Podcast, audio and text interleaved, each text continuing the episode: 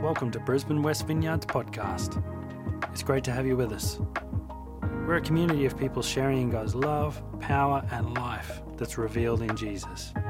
We gather Sundays, 5 pm, at Good News Lutheran School in Middle Park. We exist simply for the King and His kingdom, that His will be done on earth as it is in heaven.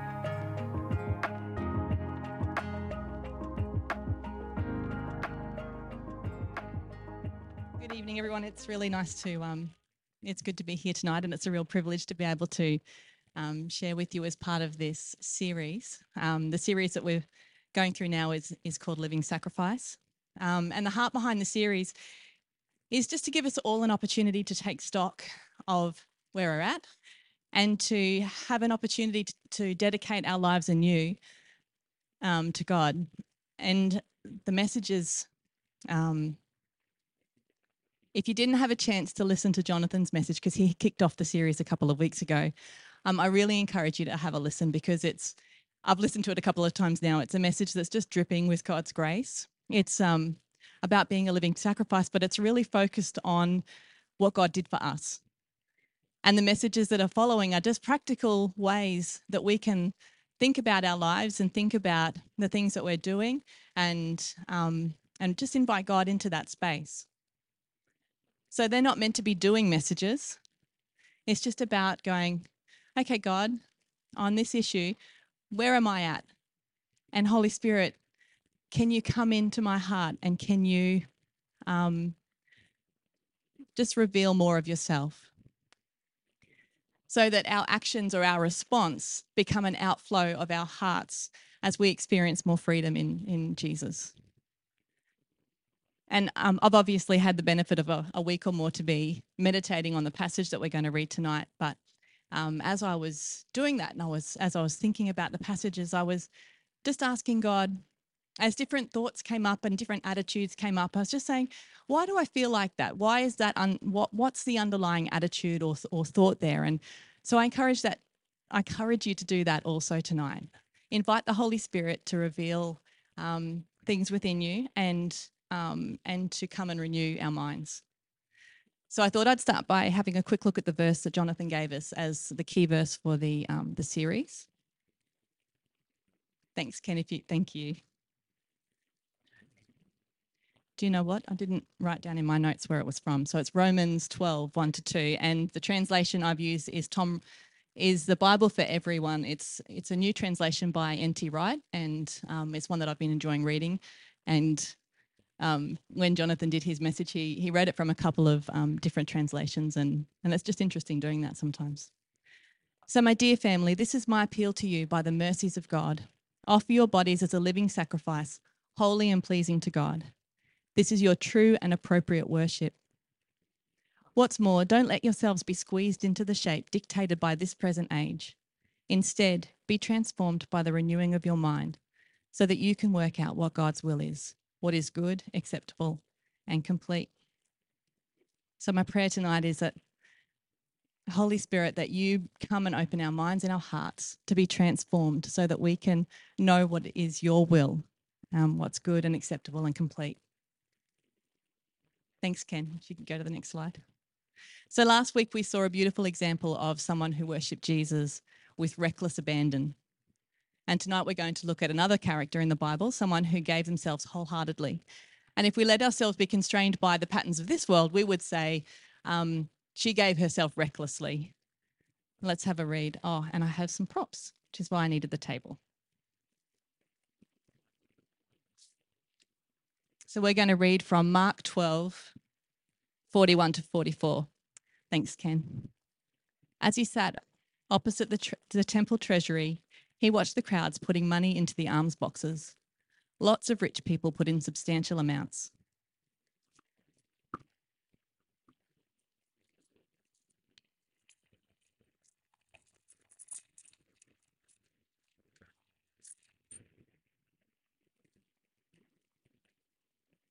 Thanks, Ken. Then there came a single poor widow who put in two tiny coins, together worth a single penny. Jesus called his disciples. I'm telling you the truth, he said. The poor widow just put more into the treasury than anybody else. Thanks, Ken. You see, all the others were contributing out of their wealth, but she put in everything she had out of her poverty. It was her whole livelihood. I just want to give you a moment to think about what your response is to this story. A lot of us here will have heard this story before, so just take a moment to think how does this story make you feel?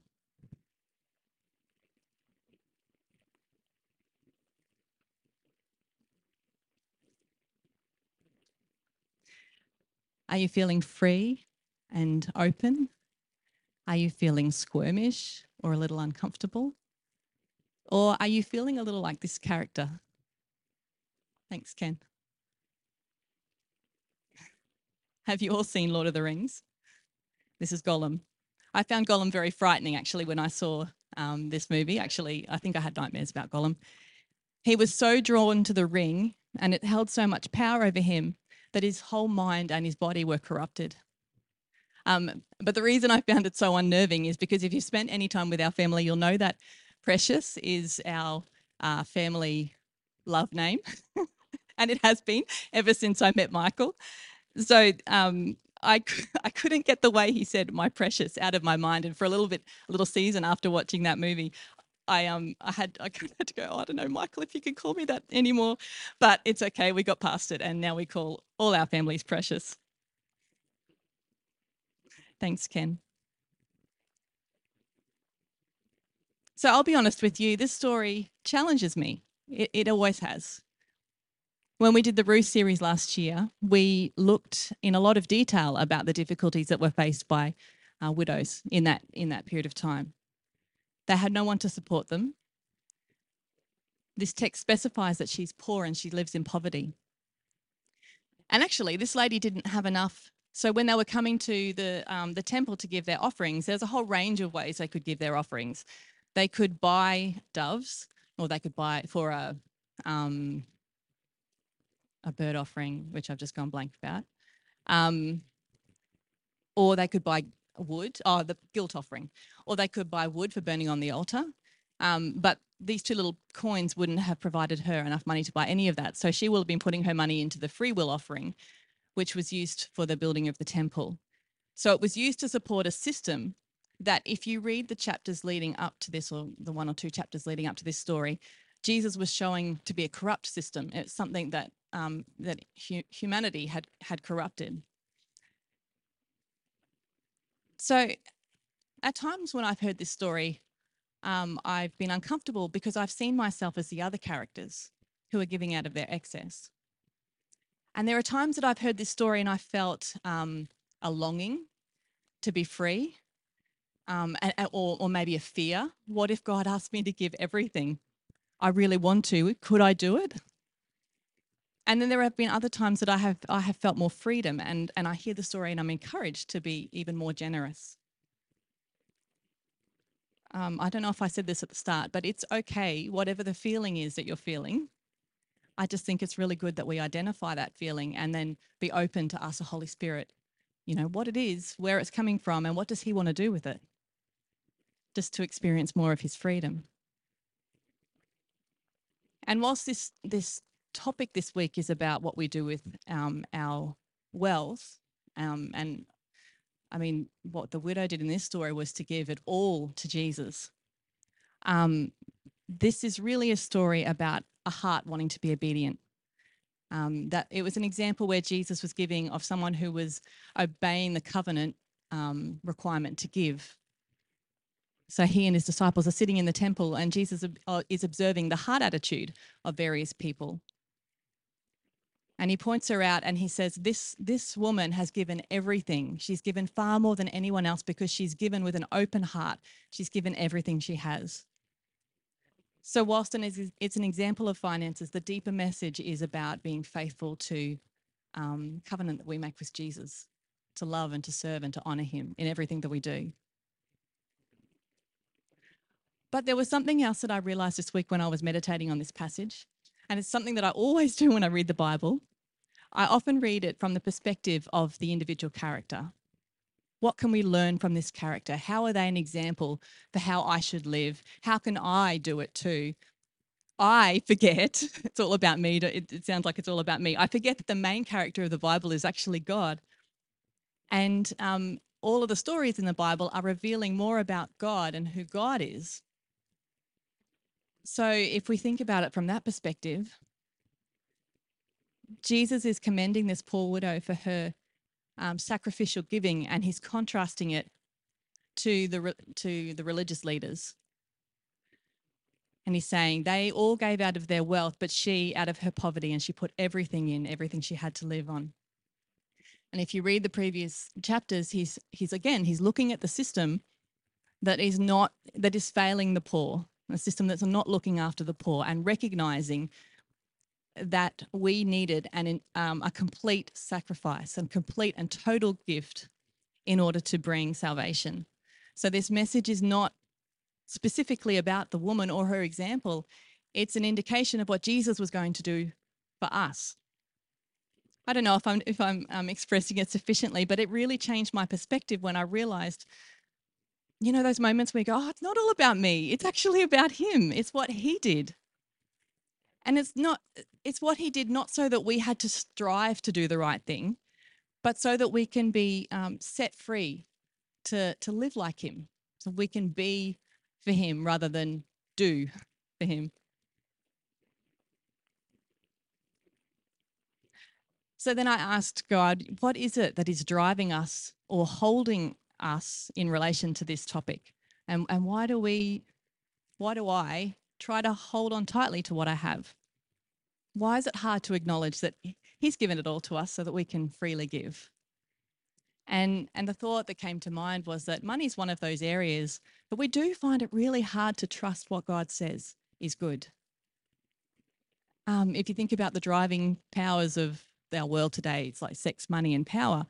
Money is one of those areas that we find it really hard to give over to God because we, we earned it. We want to decide how to use it and determine what is good and clever.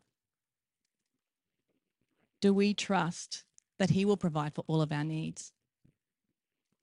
And so when we're feeling that way, are we being constrained by the patterns of this world that say we need to do X, Y, and Z to get somewhere? Or can we trust God when He says, I will provide? Are we being led by uh, like a mindset of um, abundance, God's abundance, or a mindset of scarcity that we need to hold on and save and scrape? Um, and then that brought me to remembering there was a podcast series I listened to with, with the kids in the holidays um, by the Bible Project. And it was about five episodes, but they condensed it down to a five minute video. So I thought that we'd watch that, that now. Imagine your friend invites you to a party. You arrive, and there's lots of people, decorations, food, and drink. There's enough for everyone. When you're hosted by someone that generous, you don't have to worry about your needs. You can just enjoy yourself and focus on the people around you. Yeah, that's what a good host wants for her guests. And this is the picture of the world that we find in the Bible. Creation is an expression of God's generous love. He's the host, and humans are his guests in a world of opportunity and abundance. And we're called to keep the party going to spread his goodness. This is a beautiful picture. But it's not the way people experience the world. Rather, we find a world of scarcity and struggle, not abundance. And Jesus grew up in that kind of world. Under military occupation, people losing their land or families to debt and poverty. And yet, he would say things like this Look at the birds. They don't store up food for themselves, yet they have enough. Or consider the wildflowers. They're beautiful and abundant, and they don't stress about their existence. And you all should live that way too. But surely Jesus knew that things don't always work out. I mean, sometimes there really isn't enough. And Jesus did experience poverty firsthand, but he viewed the world through the story of the Hebrew scriptures, which claimed that our scarcity problem isn't caused by a lack of resources. Rather, the problem is our mindset that God can't be trusted. Maybe God's holding out on me. Maybe there isn't enough, and maybe I need to take matters into my own hands. And once we're deceived into that mindset of scarcity, we can justify the impulse to take care of me and mine before anyone else. And that leads to envy and anger, violence, and a world where it seems like there's not enough. The party's over, it's turned into a battleground. But God wants humans to experience his generosity, and so he chooses one people, the family of Abraham, and he promises to give them the abundance that he wants for everybody else. God will provide what they need. All they have to do is trust his generosity. And through them, the whole world will see how generous the host really is. But that's not what happens. Abraham's descendants, the Israelites, enter a land of abundance, and they promptly forget the host who gave it to them. They act like it's all theirs, and like there's not enough. And it leads to war and Israel's self destruction. If I were the host of this party, I think I'd just give up. But God doesn't give up. What he does is surprising. He gives another gift. Another gift? Yeah, but this gift is different. What God gives is himself. All right, in Jesus, the host himself comes to join in on the spoiled party. And notice, Jesus lives with the conviction that there is enough and that our generous host can be trusted. His mindset of abundance allowed him to live sacrificially and generously, even towards his enemies. And Jesus called his followers to trust in God's abundance like him. And that's why he said things like, sell your possessions and give to the poor, or don't worry about your life. He's inviting us to live by a different story, one that is built on trust in God's goodness and love. But living generously doesn't mean life is gonna go well. I mean, look at Jesus. He was betrayed by his friends, and he suffered. And this was no surprise to Jesus. He knew that people would take advantage of his generosity. In fact, that was his plan. Really? Yeah, think about it. Jesus knows that we're all hopelessly deceived by this lie that there's not enough. Yeah, that lie needs to be defeated. And so that's what Jesus was doing when he gave us the gift of his life. Jesus' death was the ultimate expression of God's generous love. Yeah, God's love can turn death into life and scarcity back into abundance. Or as the Apostle Paul put it, you know the gift of our Lord Jesus the Messiah, that even though he was rich, for your sake he became poor, so that you, through his poverty, might become rich. And Jesus called his followers to live like the real party has begun. Yes, he called it the kingdom of God. And our invitation to this party is yet another gift the personal presence of God's own Spirit that can teach us how to trust the generosity of the host, just like Jesus did. Yeah, and when you believe there's enough, you start seeing opportunities for generosity everywhere. With our time and money, our attention. Yes, one of the most important ways that we can experience the abundance of God's new creation is sharing with others because of our trust that God is the generous host.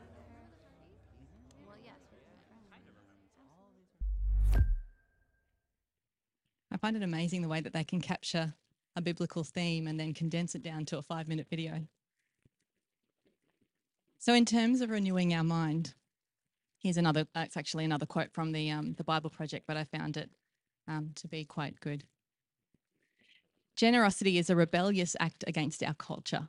I like that. A rebellious act against our culture. By it, we say no to a scarcity mindset and yes to Jesus, who says that we are enough and that we have enough. This allows God's grace to flow freely into our lives through us and to others. When we realize the depths of God's grace in our lives, we can confidently say, I have everything, therefore I'm free to, to give everything. I just love the way that God um, moves uh, on a Sunday through um, different people with um, uh, with a theme like the the worship songs. All tonight had this um, theme of recognizing that because of God's grace, um, we're set free and we can worship Him with with all of us. And um, the word that kept popping out throughout the worship was "my soul." My soul sings. And I'm just um, reminded that in the Old Testament, the word for soul was nephesh, and nephesh was a term that wasn't, it's not like body and soul, it was an all encompassing um, term for, um, for body, for the essence of a person. So, because of what God has done for us, we can worship Him with our body. And, and I think that's what this series is about being um, how can, in a practical way, how can we serve God with all of ourselves? Um, so, that's um, what I have in terms of some thoughts. Um, and so, what we're going to do now is we're going to break into to some groups and we're going to reflect. I think last week we broke into groups of about four. Um, but this topic's quite personal, so I encourage you to be um, to be brave and and share and be ready to give a testimony of God's um, goodness, and then to pray with each other um, that we get to know that we get to know Him more, uh, get a um, greater depth of freedom in Him. So on the next slide, oh yep, awesome. Um, before we do that, I'll just I'll just pray. Father God, I thank you for the wonderful gift of your Son Jesus. I thank you that through Him we're set free. Because of your love, we're set free. And I, I just um, thank you that as you draw near to us, we increasingly are set free to do what you what it is that you're calling to do. You've, your your spirit is inside of us, so that, um, as it said in the video, we we can be more free, but we can also know your guiding hand and know what it is that you're wanting us to do. So, yeah, I just pray that we be open to everything that you have for us um, as we're discussing this evening and as we're opening our opening our hearts and minds to this this word. Thank you, Jesus.